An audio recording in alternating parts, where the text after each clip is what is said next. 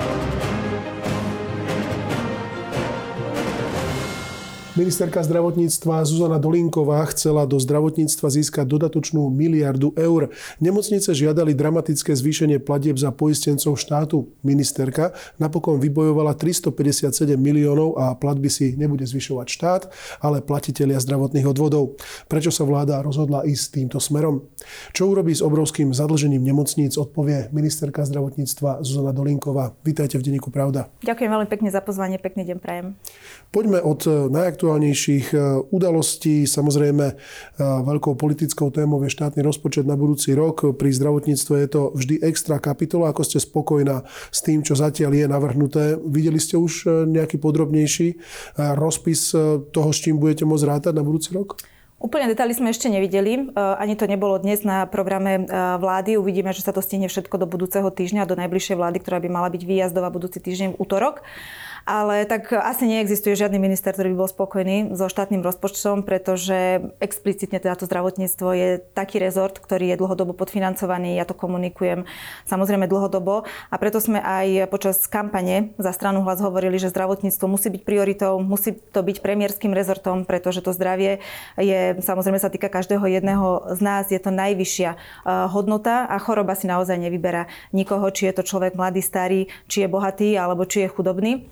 No, uh, preto sa mi samozrejme na druhej strane uh, Tie rokovania boli náročné, čo sa týka samozrejme štátneho rozpočtu a uh, preto hovorím, že na druhej strane musíme brať do úvahy aj tú situáciu, že v takej, v takom marazme, ako sme našli tú krajinu po troch rokoch vládnutia predchádzajúcich vlád Igora Matoviča a Eduarda Hegera. A tie financie sú naozaj rozvratené a musíme konsolidovať. Musíme konsolidovať 2 miliardy eur. A tak na základe celého rokovania vlády a vďaka aj ministrovi financií sa podarilo nájsť nejaké riešenie, kedy sa našlo 357 miliónov eur. Áno, tak ako ste povedali, nebude to za cenu toho, že zvyšujeme platbu za poistenca štátu, aj keď je to z môjho pohľadu ten ten najpredvídateľnejší a najstabilnejší spôsob dofinancovania zdravotníctva. Konec koncov sme to hovorili aj v predvolebnej kampani, že ak by sme sa chceli priblížiť eh, rozsahom výdavkov na zdravotníctvo v Českej republike a teda to, čo potrebujeme do zdravotníctva dať, tak by to bola presne tá miliarda. Navyšla by sa platba za poistenca štátu minimálne na úroveň tých okolo 6-6,5% Je to v súčasnosti pri konsolidácii verejných financií samozrejme nerealistický scenár, napriek tomu, že by sme to všetci želali. Čiže tých 357 miliónov navyše oproti tej inflácii a s počítaním toho, čo nám e, zoberie vlastne platový automat lekárov, tak sú to peniaze, ktoré e, musíme teda, alebo sme našli, vláda ich kompromisne našla zvýšením toho zdravotného odvodu e, za zamestnávateľov, samostatnú zárobkové činné osoby aj teda za e, samoplácov. No nenašla, urobila novú daň. Tam sa, tam sa tie peniaze e, novo vytvoria. Ešte nechcem byť zlomyselný, len malá poznámka opatrne s tým, aby bolo zdravotníctvo premiérskou témou, lebo ako vieme, predseda vlády Robert Fico najčastejšie menil práve ministrov zdravotníctva. Nechcel som byť nejako dvojzmyselný, ale samozrejme vy v prvom rade máte svoju garanciu v Petrovi Pelegrini. Ja som to preto hovorila, že aj v predvolebnej kampani sme to hovorili, že ak by bol Peter Pellegrini premiérom tejto krajiny, sme to garantovali, že zdravotníctvo bude premiérskou témou. Ľudia však nakoniec rozdali karty tak, ako rozdali. Zároveň treba povedať, že ak by nebolo strany hlas, tak nevznikne žiadna koalícia, čiže boli sme naozaj tým kľúčovým subjektom, ktorý e, pomohol k vzniku e, vlády, ktorá vznikla 25. oktobra. Alebo no. bola menovaná tak samozrejme e, snať budete môcť dotiahnuť svoje vízie a predstavy do konca. Predsa len e, ešte sa vrátim e, k tým peniazom, lebo naozaj to bola miliarda, o ktorej ste hovorili e, v minulosti, ktorá by mala byť potrebná. Ja som ešte teraz si pozeral posledné správy, tak všetky tie lekárske združenia, najmä ambulantný sektor, hovorí o nutnosti dofinancovania až na úrovni o 35% viac, ako to bolo v tomto roku. To znamená, tam sa ešte niekde samozrejme tento rozpočet a tých 357 miliónov zďaleka nedostalo. Čo budete teda robiť ešte počas roka? Akým spôsobom dokážete do zdravotníctva ešte naliať ďalšie peniaze, ak vôbec? Tá požiadavka je samozrejme legitimná a ja v tomto samozrejme aj nemám prečo rozporovať požiadavky či už súkromných lekárov, nemocničných lekárov, lekárskeho odborového združenia alebo aj komôr, pretože naozaj tie peniaze do zdravotníctva treba. Ja budem sa snažiť v rámci roka ešte podľa toho, ako sa nám aj bude vyvíjať čerpanie štátneho rozpočtu, snažiť sa nájsť nejaké zdroje. Neviem teraz úplne povedať, že ako presne, ale aby sme rezort dofinancovali, ak to bude treba. Vieme, že aj štátna zdravotná poisťovňa si musí plniť nejaký ozdravný plán. Máme samozrejme veľký dlh, čo sa týka aj odloženia nemocníc, čiže tých záväzkov je tu veľmi veľa. Potrebujeme peniaze aj pre ambulantný sektor, ktorý ja hovorím od začiatku, že sú to tie prvé dvere, na ktoré pacient zaklope, ak má zdravotný problém, potrebujeme ho posilniť, aby sme potom mohli robiť aj teda naplniť aj tú optimalizáciu siete nemocníc. Čiže nehovoriac o prevencii. Prevencia je kľúčová téma, ktorá je aj v našom programovom vyhlásení vlády. Musíme sa venovať duševnému zdraviu, čiže tej problematiky naozaj veľmi veľa, na čo potrebujeme peniaze, ale zatiaľ je to tak, to navýšenie oproti roku, predchá tomuto roku 2023, to vychádza, že by to malo byť okolo tých 700 miliónov eur, čiže Uh, myslím si, že v rámci tej reality, ktorá je, aj teda stavu verejných zdrojov, aké máme, je to zatiaľ rozpočet, s ktorým nehovorím, že som spokojná, ale budeme musieť s ním nejako začať pracovať. Tak povedzme to tak, že to drží to zdravotníctvo ešte nad hladinou, ale opäť, keď sa pozrieme do podpalubia, tam máme dlh 800 miliónov za štátne nemocnice. Mm-hmm. Čo, čo chcete urobiť s tým? Uh, ja keď som prišla na rezort zdravotníctva, tak samozrejme som mala stretnutia na úrovni všetkých sekčných riaditeľov a teda dostala som informáciu, že máme ešte 170 miliónov eur, ktoré, by sme, ktoré sme nevyčerpali na odloženie v predchádzajúcom období. A tieto peniaze určite v prvom štádiu chcem použiť na uh, to odloženie dlhu na sociálnom poistení, ktoré máme, takže hľadáme tiež teraz spôsoby s ministerstvom financií, ako tieto peniaze použiť, aby sme dokázali aj splácať teda ten dlh, aby aj uh, tá žaloba, ktorá je vedená zo strany teda teda Európskej komisie na Slovensko sa nejakým spôsobom možno to rozhodnutie, ktoré má prísa, dokázalo nejakým spôsobom možno upraviť tým, že Slovensko prejaví záujem, že ide splácať už ten dlh, ktorý teda vyše tých 800 miliónov máme. Mhm. No, ale bude to treba splatiť, tých 170 a ešte teda plus e, ďalších 630, ak správne rátam. Áno, plus tam by mali vychádzať aj penále nejaké na samozrejme dennej báze vo výške niekoľko desiatok tisíc eur, čiže uh, musíme hľadať aj spôsob uh, efektívneho riadenia nemocníc. My máme v pláne zaviesť možno, a teda je to aj podmienka uh, plánu obnovy a odolnosti, centrálne riadenie nemocníc, čiže všetky tieto projekty aj v rámci našich projektov, ktoré by malo byť okolo 50 v zmysle programového programového vyhlásenia vlády budeme nastavovať, budeme rozprávať so sektorom a spolupráci s odborníkmi chceme teda, aby tie projekty postupne tak, ako ich máme zadefinované, či už krátkodobé, strednodobé alebo dlhodobé, v programovom vyhlásení vlády sme čím skôr začali už aj naplňať a realizovať. No, všetky tieto opatrenia sa robia e, kvôli tomu, že na budúci rok nám jednoducho chýbajú na to e, zdravotníctvo peniaze. Niekde e, ich budeme musieť získať. Vy ste už prišli na to, že prečo po tých všetkých vlnách odlženia tu opäť máme 800 miliónový dlh štátnych nemocníc. Koľko sme už ich mali týchto... Mňa už také tri odloženia boli no, určite. No. no a no. bolo to v stovkách miliónov stále a opäť tu máme takmer miliardu. No z môjho pohľadu to jednak vychádza aj z toho, že či sa to niekomu páči alebo nie, tak ten rezort je naozaj dlhodobo podfinancovaný. Hovorím stále, len porovnajme sa s tou Českou republikou, tých peňazí tam ide oveľa, oveľa menej. Ja si nemyslím, na rozdiel od niektorých iných možno kolegov alebo politikov, že zdravotníctvo je čierna diera. Nehovorím zase, že nemáme sa v čom zlepšovať pri efektívnom riadení a hospodárení jednotlivých zariadení alebo jednotlivých procesov, ktoré v zdravotníctve fungujú, ale musíme si na rovinu povedať, že do toho zdravotníctva ide málo peňazí. Problém je situácia, ktorá tu nastala po všetkých tých krízach, ktoré tu posledné tri roky boli. Potom, ako boli naozaj rozvratené tie verejné financie, ja len spomeniem, že 800 miliónov na plošné testovanie, e, akékoľvek lotérie, ktoré v zdravotníctve boli. A to bolo naozaj v ťažkých časoch pandémie, kedy sme tie peniaze neefektívne minali. A teraz e, samozrejme musíme robiť s takými peniazmi, akými máme. Máme veľa ekonomických poučiek, ľudových prísloví, ktoré napríklad tie ekonomické hovoria o tom, že žiaden obed nie je zadarmo, tie ľudové o tom, že sa máme prikrývať takou perinou, akú naozaj máme. No ak vám potrebujeme dostať peniaze do toho zdravotníctva, jednou z ciest je aj zvýšenie poplatkov a konec koncov po pediatroch, teda pri pediatroch sa také riešenie ponúka, ak som správne zachytil, skrátenie ordinačných hodín a aj zvýšenie poplatkov, čo by teda malo odlákať niektorých tých pacientov alebo ich rodičov, ktorí tam vôbec nepatria. Tam by ste urobili výnimku? Ja som naozaj s prvým aso takou asociáciou, s ktorou som sedela, keď som sa dostala e, na stoličku ministerky zdravotníctva, bola práve spoločnosť primárnej pediatrie a s pani hlavnou odborníčkou e, doktorkou Prokopovou e, sme sa teda dohodli, že pediatri, ktorí podali aj tie výpovede z ambulantných pohotovostných služieb, že ich stiahnu a budeme hľadať aj v rámci reformy siete primárnej pediatrie také riešenie, ktoré bude teda akceptovateľné obidvomi stranami. Sedela som aj s zastupcami nemocníc a samozrejme nemôžeme opomenúť tú situáciu alebo ten fakt, že viac ako polovica pediatrov je naozaj v dôchodkovom veku a tá ich požiadavka na skrátenie ambulantnej pohotovostnej služby z 10. na 8 hodinu bola naozaj legitimná, pretože hovorili o tom aj rôzne analýzy, že tých počet pacientov od 8. do 10. sa pohyboval na úrovni možno niečo cez jedného pacienta. A ja som ochotná samozrejme túto diskusiu znovu otvoriť, ale aj za podmienky na druhej strane, že sa, budú, že sa zaviažu pediatri, že budú ambulovať 5 dní v týždni, že naozaj nebudú mať iba 4 alebo menej ordinačných dní, ale tých eh, hodín zo zákona, ktoré majú, si rozložia na 5 dní, aby bola dostupná tá ambulantná zdravotná starostlivosť pre naše deti aj počas dňa.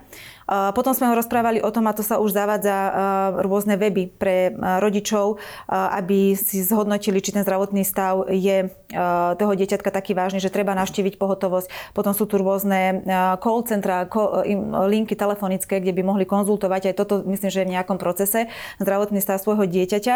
A ak zistíme, že ani toto nepomáha a že naozaj sa nám ten počet detí neznižuje na tých pohotovostiach, tak potom si myslím, že môžeme sa až nejakom následnom kroku rozprávať o tom, či ideme vôbec zvyšovať poplatky, pretože zase, aby sme nerobili paniku, tie poplatky sú tu aj dnes. Aj dnes platíme 2 eurá za návštevu ambulantnej pohotovostnej služby, pokiaľ to je nedôvodná návšteva, pretože v prípade, že ste tam prišli dôvodne, tak ten poplatok je vám vrátený.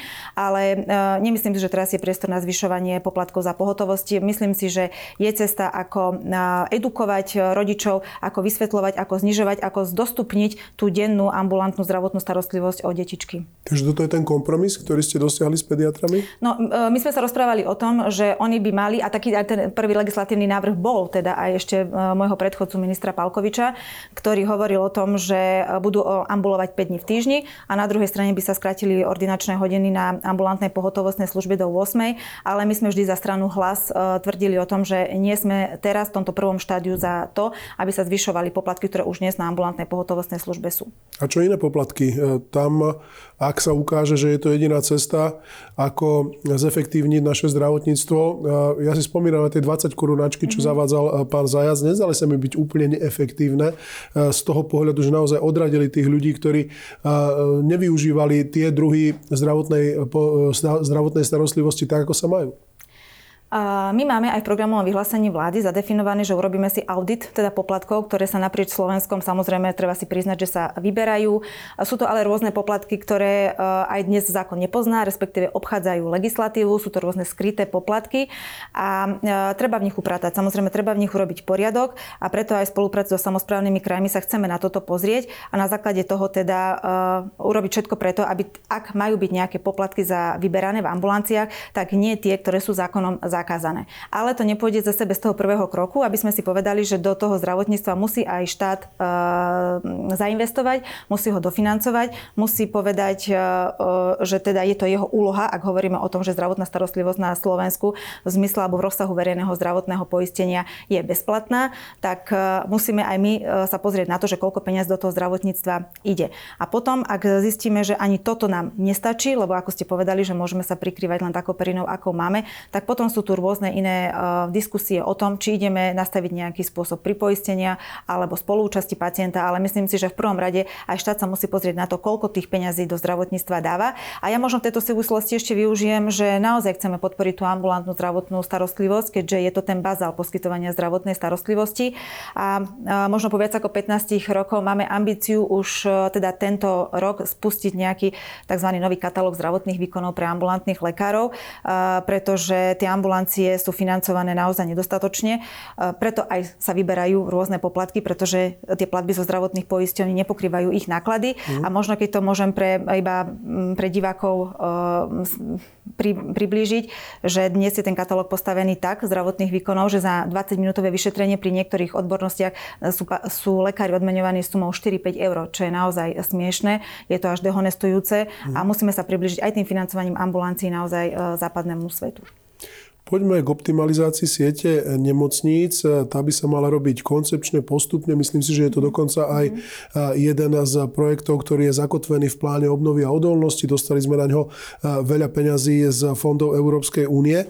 No, e, ako to bolo s nemocnicou Bory a kardiocentrom AGEL? Mm-hmm. Vy ste rozhodli, samozrejme po zvážení a hlasovaní medzi tými ľuďmi, ktorí na to majú mandát, že tieto siete budú zaradené a dokonca na úroveň univerzitných či krajských nemocníc do siete, napriek tomu, že nesplňajú zatiaľ tieto podmienky. Prečo, pani ministerka?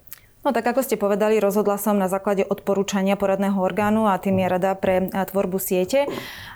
Ak hovoríte, že nesplňajú podmienky, ja nesúhlasím úplne s týmto tvrdením, napriek tomu, že sa to tak často medializuje, pretože máme tu aj fakultné nemocnice, ako napríklad Žilina Martin alebo Trenčín, ktoré ak by sme išli striktne podľa definície nejakej spadovej oblasti, že nemajú potrebný spad občanov, ktorým poskytujú zdravotnú starostlivosť, ani tieto tri nemocnice to nesplňajú a napriek tomu boli do danej kategórie zaradené. A nakoniec, ja keď som sa dostala na ministerstvo zdravotníctva, sme zistili, že ani nevieme objektívne posúdiť, čo je to tá spadová oblasť, pretože nevieme, že e, kto tvorí tú spadovú oblasť. Či sú to pacienti alebo teda občania, ktorí tam majú trvalý pobyt, prechodný pobyt alebo tam majú iba nejakú korešpondenčnú adresu. Čiže... Ale nie je toto práve jeden z parametrov pri optimalizácii siete nemocnic? Preto sme povedali, že treba zadefinovať, že čo sa považuje za spadovú oblasť, že musíme uh-huh. sprecizovať aj e, tú legislatívu a povedať si, čo to je. Napríklad pri, e, ak hovoríme o tých boroch, tak tam je myslím spadová oblasť 450 tisíc občanov a bory majú 390 tisíc. Ja som som prihliadla potom aj na tie argumenty, že jednoducho je to Bratislava hlavné mesto Slovenskej republiky. Tá demografia sa tu zvyšuje, je potenciál, že tu budú pribúdať noví ľudia, že sa bude tu rodiť viacej ľudí za detičiek, alebo že teda aj sa tu budú dostávať a pribúdať v tých satelitných jednotlivých oblastiach viacerí ľudia. A Okrem toho poskytujú zdravotnú... v nedohľadne, že? O, áno, to musíme tiež, je to jedna z priorit samozrejme vlády, ale nechcem povedať, že nedohľadne. Je to jedna z priorit vlády, aby sme rozhodli o tom, že čo bude s novou a projektom novej Novej národnej univerzitnej nemocnice. A ešte iba k, k tým borom som chcela dopovedať, že uh, je tam aj spadová oblasť potom z okresu Malacky, pretože tam bol tiež zatvorený urgent, čiže tá zdravotná starostlivosť sa naozaj poskytuje veľkému počtu občanov. Uh-huh. A kardiocentrum AGEL uh, je podobný prípad z vášho pohľadu?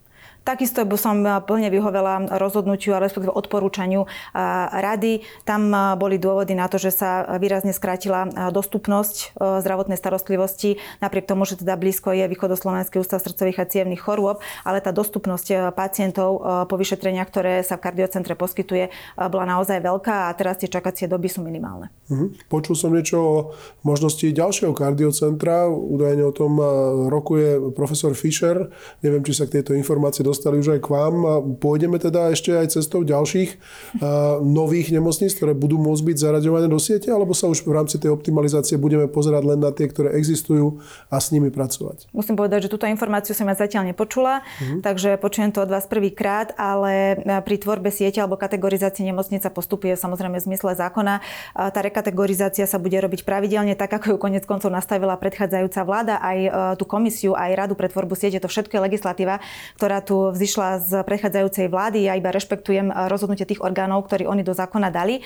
Takže eh, ak bude treba nejakým spôsobom zmeniť alebo prekategorizovať eh, niektorú nemocnicu, je to možné a bude sa to aj robiť pravidelne v zmysle zákona, myslím, že každé dva roky, ale aj každý rok na základe podnetu niektorej nemocnice, ak má pocit, že sa tam robí väčší počet výkonov alebo že by mala patriť do nejakej inej kategórie nemocnice, tak na základe jej požiadavky, jej podnetu zásadne vlastne komisia táto prehodnotí. No, pacienti sú určite radi, že majú novú nemocnicu, majú kam chodiť, ale aby bolo všetko v súlade s pravidlami, lebo opozícia tvrdí, že e, ste to urobili pod vplyvom finančných skupín, že ste s nimi e, nejakým spôsobom mohli e, byť dohodnutí. Uvádzajú príklad predchádzajúceho ministra hospodárstva Richarda Sulíka, ktorý si písal s majiteľom z jednej z finančných skupín, práve ktorá má veľké záujmy aj v zdravotníctve počas rokovania vlády. Vy také niečo môžete vylúčiť? A určite áno, ale na druhej strane treba povedať, že aj jedna finančná skupina, aj druhá finančná skupina, ktorú ste spomenuli, sú relevantnými hráčmi pri poskytovaní zdravotnej starostlivosti. Treba si na rovinu povedať, že okrem štátnych nemocníc a štátnych zdravotníckých zariadení sú to naozaj siete nemocníc, ktoré poskytujú kvalitnú a dostupnú zdravotnú starostlivosť pre pacientov naprieč Slovenskom. Ja dokonca si myslím, že mnoho, ak nie väčšina pacientov alebo občanov ani nevie, ak ide do zdravotníckého zariadenia, že či je poskytovateľom tej zdravotnej starostlivosti súkromníka alebo štát. Dôležité je, aby som sa čím skôr dostal na to vyšetrenie alebo na zákrok, ktorý potrebujem. A ak to poviem alebo vzťahnem to zase na ambulancie, tak všetky ambulancie na Slovensku sú vlastne súkromní poskytovateľia zdravotnej starostlivosti. Čiže ja komunikujem aj s poskytovateľmi, ktorí robia pre, alebo ktorí poskytujú pod tou prvou finančnou skupinou zdravotnú starostlivosť aj pod druhou. To znamená, že aj keď máme rôzne zasadnutia, asociácia nemocnic Slovenská, asociácia štátnych nemocnic, tam sú zoskupení zástupcovia všetkých týchto poskytovateľov zdravotnej starostlivosti. A ešte sa vrátim teda k tej štátnej univerzitnej nemocnici, ktorá by mala vzniknúť v Bratislave. Zatiaľ sme počuli ohľadne rásoch jedinú novú správu súvisiacu s novým prezidentom policajného zboru, že tam teda organizoval nejaké streľby. To je naozaj veľmi smutné, že tam, kde mala stať veľká nemocnica, sa deje niečo podobné. Aj keď samozrejme názor na to, či policajti akým spôsobom majú trénovať, to je každého vec. No je to teda jasné, že opäť nájdu sa, koľko to je, pol miliardy? No, približne. približne. A určite to bude viacej. Ak také to... obrovské peniaze na nemocnicu, ktorú si teraz sám štát postaví bez peňazí z plánu obnovy, bez európskych peňazí. Eh, ja teraz čakám a myslím, že už ich mám aj, eh, alebo bu, už bolo stretnutie, alebo eh, bude v najbližšej dobe na ministerstve zdravotníctva aj s, so zastupcami Najvyššieho kontrolného úradu, ktorí robili audit, akom štádiu je vlastne projekt nemocnice na Bratislavských rásochách. My sme sa programovom vyhlásení vlády zaviazali, že a mojou ambíciou je aj krátkodobou prioritou, aby vláda rozhodla o projekte Novej národnej univerzitnej nemocnice. Už som mala v Bratislave, štátnej nemocnice v Bratislave, už som mala možnosť vidieť vidieť, alebo ešte bude mať doplňujúce informácie o tom, ako vyzerá nejaký audit lôžkového fondu a takisto aj medicínskych programov v rámci tých piatich nemocníc, ktoré dnes v Univerzitnej nemocnici v Bratislave sa poskytujú. A na základe toho chcem samozrejme pripraviť a predložiť v prvom rade informovať o tom pána premiéra a vládu, ako nám vychádza, že kde, na ktorom mieste a ktorý projekt by bol najlepšie a najrychlejšie zrealizovateľný tak, aby naozaj Bratislava mala novú národnú univerzitnú koncovú nemocnicu, aby to bolo koncové zriadenie zariadenie pre celé Slovensko, aby to bola tá potrebná výučbová báza pre mladých medikov, aby sme aj tým mladým lekárom, a ktorých potrebujeme do systému dostať, ukázali, že už dali ten prvý signál, aby sa začalo kopať, aby sa začalo stávať. Ja som počas tohto jedného volebného, prvého tohto volebného obdobia že ideme stavať tú novú národnú nemocnicu, aby nám tí lekári neodchádzali do zahraničia. Čiže je naozaj mojou ambíciou všetky tie informácie dať dokopy, urobiť z toho nejaký záver a potom na základe toho rozhodnúť, že kde tá nová národná nemocnica v Bratislave bude stať. Počúval som vás pozorne, ani raz ste nepovedali slovo rásochy. Znamená to, že tá štátna univerzitná nemocnica už nemusí byť priamo na tom pozemku, ktorý si v minulosti štát určil? Povedala som, že ohľadom rásov čakáme na nejaký audit alebo teda výsledky, výsledok kontroly Najvyššieho kontrolného úradu, pretože e, ten projekt sa naozaj ťaha vyše 30 rokov. Za posledné dva roky sa tam zase nič nerobilo alebo neurobilo, neposunulo, okrem toho, že sme mohli na to čerpať peniaze z plánu obnovy, tak ako si to aj Matovičová vláda vlastne do plánu obnovy napísala. Nakoniec sme zistili a napriek tomu, že sme za hlas od začiatku upozorňovali, že tie peniaze sa nedajú vyčerpať, pretože sa tie procesy nestihnú, tak teraz už vieme, že rasochy teda ani z plánu obnovy e, nebudú. No a vzhľadom na to, že samozrejme e, sú viaceré okolnosti od toho, kedy bol ten projekt navrhnutý. E, v Bratislave áno, máme bory, ako sme o nich rozprávali predtým a ten medicínsky a lôžkový fond treba zanalizovať, tak ja sa prikloním k tomu, že čo budú odborníci predovšetkým neodporúčať, respektíve aké bude nakoniec aj konečné rozhodnutie vlády, pretože na môjim cieľom, a verím, že to aj cieľom celej vlády bude, aby sme čím skôr doručili ten výsledok pacientov pacientom, človeku, ľuďom, ktorí vlastne potrebujú byť ošetrení v Národnej nemocnici, ktorí potrebujú sa tu vyzdelávať a jednoducho je to, ja to hovorím dlhodobo, obrovský dlh voči pacientom a takisto aj zdravotníkom od začiatku vzniku vlastne Slovenskej republiky. No len budovať mm. na pozemku, ktorý je na to určený a hľadať nový, samozrejme to sú iné úplne časové dimenzie. Prvé sa na to pýtam, tak uvidíme, aké Možno nájdeme aj nejaké také riešenie shodné, ktoré bude ktoré bude uh, aj, aj, že aj pozemok možno, že je a že možno aj uh, sme už niečo našli, ale nechcem predbiehať, je to mhm. samozrejme v štádiu, uh, v štádiu ešte nejakých tých všetkých možných rokovaní, aby sme pripravili tú analýzu dôkladne a predložila som, hovorím, v prvom rade pánovi premiérovi a vláde o tom, že ako to v Bratislave vlastne s tou národnou nemocnicou vyzerá. Počas návštevy v Banskej Bystrici v nemocnici eh, Rooseveltovej ste hovorili najmä o tom, že chcete zabezpečiť dostatočný počet sestier v nemocniciach. Nejakým spôsobom chcete eh, vstúpiť do eh, procesu na stredných školách, kde sa tie sestry učia, ako to má fungovať. Ešte nie sú úplne mhm. kvalifikované, nie sú doštudované, už majú ísť do nemocnic? No, e, my sme ako jedno moje prvé rokovanie e, na, e, z pozície ministerky zdravotníctva smerovalo presne k môjmu kolegovi a bývalému ministrovi zdravotníctva Tomášovi Druckerovi, ktorý je teraz minister školstva, pretože sme si povedali, že naozaj s tými prvými prioritami, ktoré, alebo tými hlavnými tromi priorit, prioritami strany hlas bola stabilizácia aj zdravotníckého personálu. A my vieme, že musíme jednoducho už teraz začať, aby sme aj v lehote 10 rokov mali tu oveľa väčší počet lekárov, ktorí nám absentujú, je to okolo 2,5 3000 lekárov, ktorých dneska na Slovensku nám chýba. A je to minimálne 4000, ale aj viac sestier v závislosti od toho, že či hovoríme o sestrach, ktoré nám chýbajú v nemocniciach, v ambulanciách, alebo potom aj ako no, ošetrovateľky v sociálnej starostlivosti. Takže chceme, aby čím skôr sa naozaj tie sestry dostali k tomu lôžku pacienta, či už v nemocnici, alebo potom aj do ambulancie.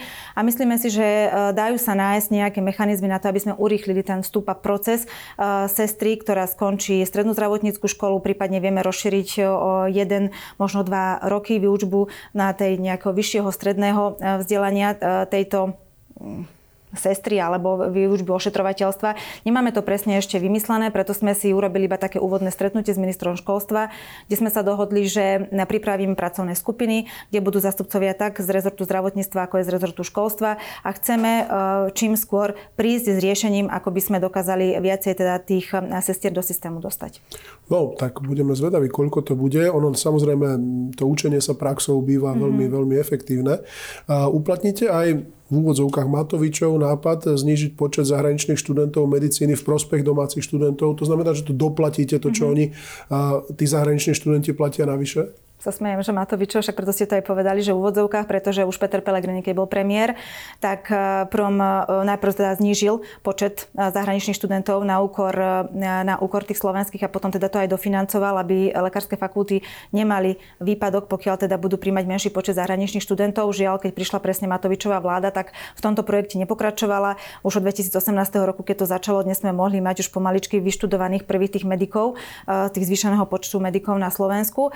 No a našim cieľom, ja myslím že 500 je samozrejme nerealizovateľné a počas tých prvých rozhovorov, ktoré som s ministrom školstva mala, tak sme hovorili o nejakých 150 medikov uh, slovenských, že by sme vedeli navýšiť na úkor tých zahraničných, pretože uh, teraz to vychádza približne okolo, myslím, že 650 je uh, slovenských a asi 320 je, za, je zahraničných. Čiže ak by sme znižili ten počet zahraničných o polovicu s tým, že by sme hľadali prostriedky v štátnom rozpočte, ako to dofinancovať, čo by bolo za rok okolo 2,5, možno 3 milióna eur v rozpočte, tak e, by sme potom e, vedeli samozrejme tých počet slovenských medikov nejakým spôsobom takto postupne navyšovať. Uh-huh. Neuvažovali ste napríklad nad štipendiami, ktoré by ich potom ale udržali na Slovensku? To znamená, dostaneš štipendium, vyštuduješ, ale potom to musíš aspoň 5 rokov pracovať? Uh, sú rôzne formy motivácie, ako ich tu udržať. Za mňa tá pozitívna motivácia je samozrejme oveľa, oveľa efektívnejšia a lepšia ako tie negatívne, ktoré sme tu mali na stole. Budeme o tom určite rozprávať. Ja si myslím, že čo sa týka medikov a lekárskych fakult, tak tento návrh by sme už mohli do legislatívy legislatívy e, dostať tak, aby sa začal uplatňovať už od septembra roku 2024 e, pri tých sestrách, tak tam vzhľadom na to, že by sa museli meniť aj nejakým spôsobom e, osnovy vzdelávania a kurikula, tak tam by sme to potom až vedeli možno od roku 2025 do toho školského roku nastaviť tak, aby sa nám teda zmenil aj ten vyučovací proces aby aj ten, tie sestry mali viacej praxe potom počas výučby. Pani ministerka, viac toho dnes nestihneme. Veľmi pekne vám ďakujem za to, že ste si našli čas pre našich divákov, poslucháčov aj čitateľov. Budem veľmi rád, keď budete opäť našim hostom. Ďakujem veľmi pekne za pozvanie a všetkým prajem krásny deň. Dovidenia. Dámy a páni, vám ďakujem za pozornosť a čas a budem sa na vás tešiť opäť na budúci týždeň. Dovidenia.